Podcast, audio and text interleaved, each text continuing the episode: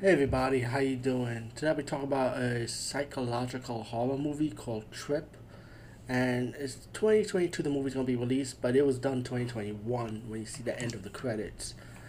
And the movie is about this mom. She lost her daughter because she pulled her eyes out, and she's depressed. She cannot get over the guilt of losing her daughter, and her husband trying to console her. As the movie progresses with the acting, you find out that she's talking to a psychologist.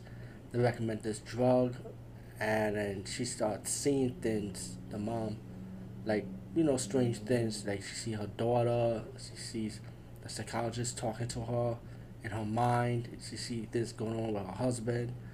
It's like weird things, pretty much. Um, this is definitely a good try at a psychological horror genre. I thought it was okay, you know. It, it to me it is scary or nothing even with the horror elements, I didn't think there was like all that. Like Jacob Ladder scares me more with the with the psychological horror style or Flatliners, for example.